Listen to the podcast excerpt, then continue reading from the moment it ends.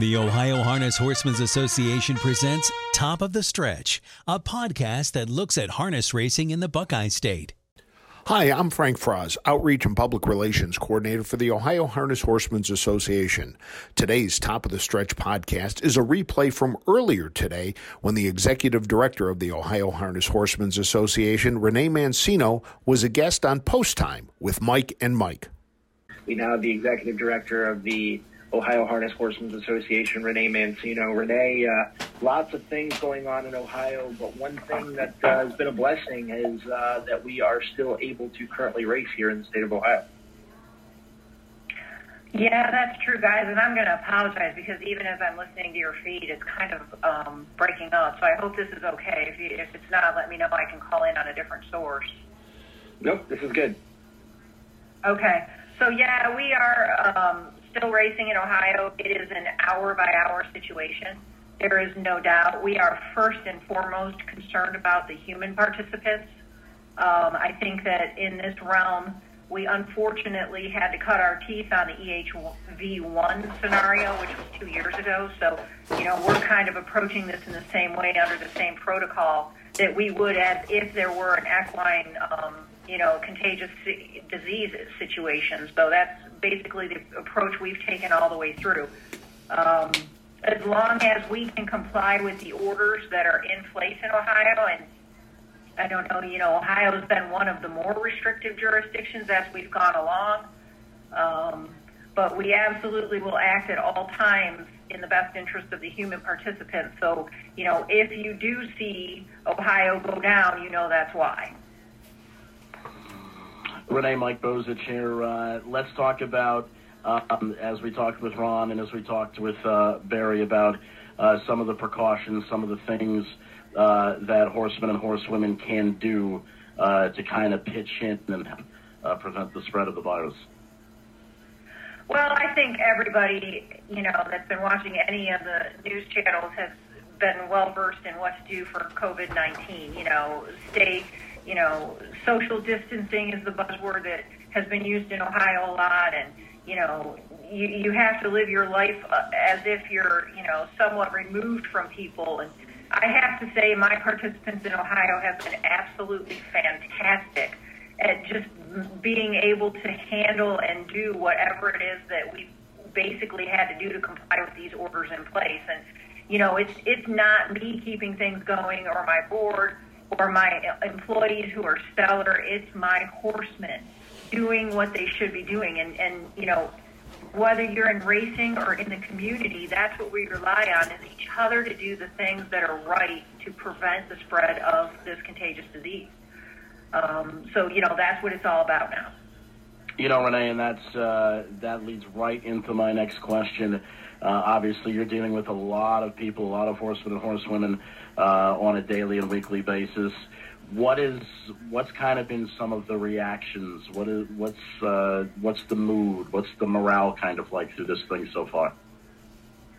I think, generally speaking, you know, horse horse racing and horsemen in general, they're a microcosm of society. So you see basically the same thing, you know, going on within our community that you see in society as a whole.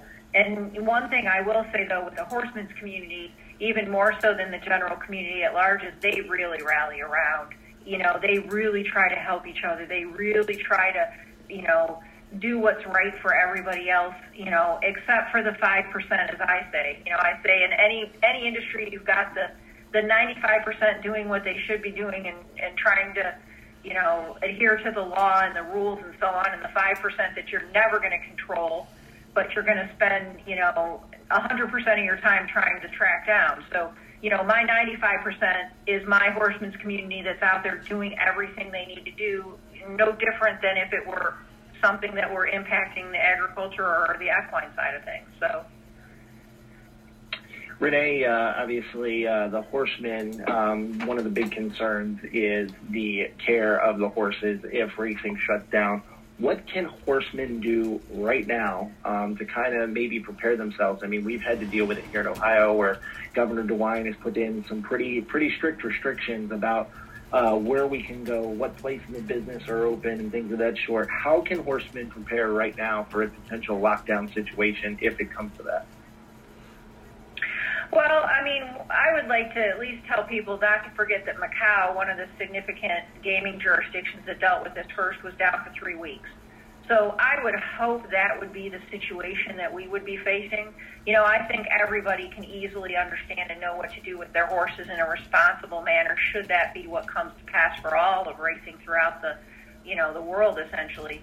Um, you know, we we proactively uh, weeks ago when most everybody else shut down, we proactively retooled and, and our office is gearing up for the worst case scenario. That's just kind of the way we operate.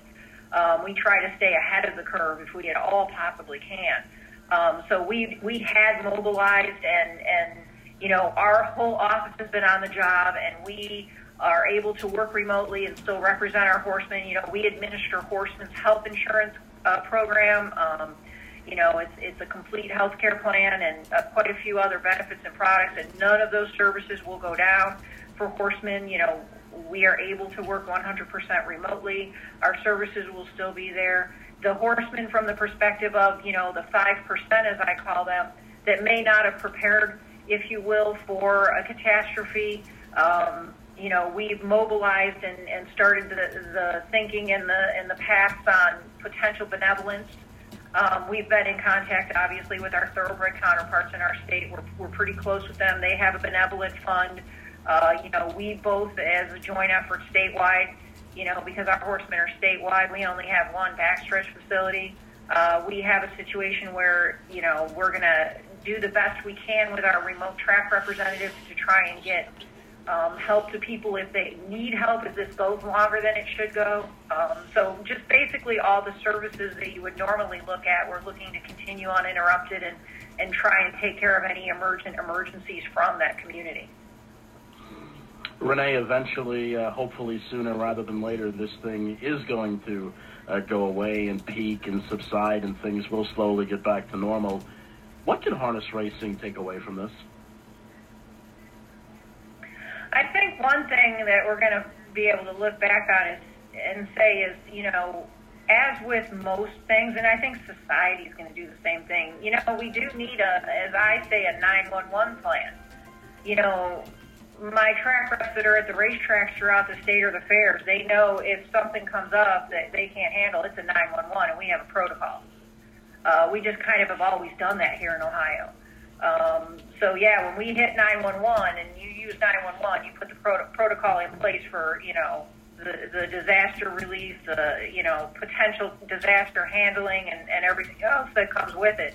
And I think that in society as a whole, we're going to be looking to do that and, and keep up to date on those kinds of things just as a regular routine part of life. I mean, I think as a society, we've all become pretty comfortable with the safe and you know pretty free environment that we've had, and you know, I think that things like this change that. Listen, Renee, we certainly we, we certainly appreciate you joining us. Best of luck to you guys out in Ohio, and it's good to see the industry, both on the harness and thoroughbred side, kind of kind of coming together and and uh, you know dealing with this the best we can. But we are we're going to get through it, Renee. Yeah, I appreciate it, guys. Good luck, and thank you for having me on. That was Renee Mancino, the executive director of the Ohio Harness Horsemen's Association, earlier today on Post Time with Mike and Mike. Stay up to date on the changing landscape of harness racing in Ohio due to the COVID 19 virus by following the Ohio Harness Horsemen's Association on Facebook, Twitter, and Instagram. You can also subscribe to the OHHA Emergency Text Blast System. To subscribe, text OHHA to 888 808 1507. That's 888 808 1507. That's today's edition of Top of the Stretch. Thank you for listening to Top of the Stretch. Top of the Stretch podcasts are a presentation of the Ohio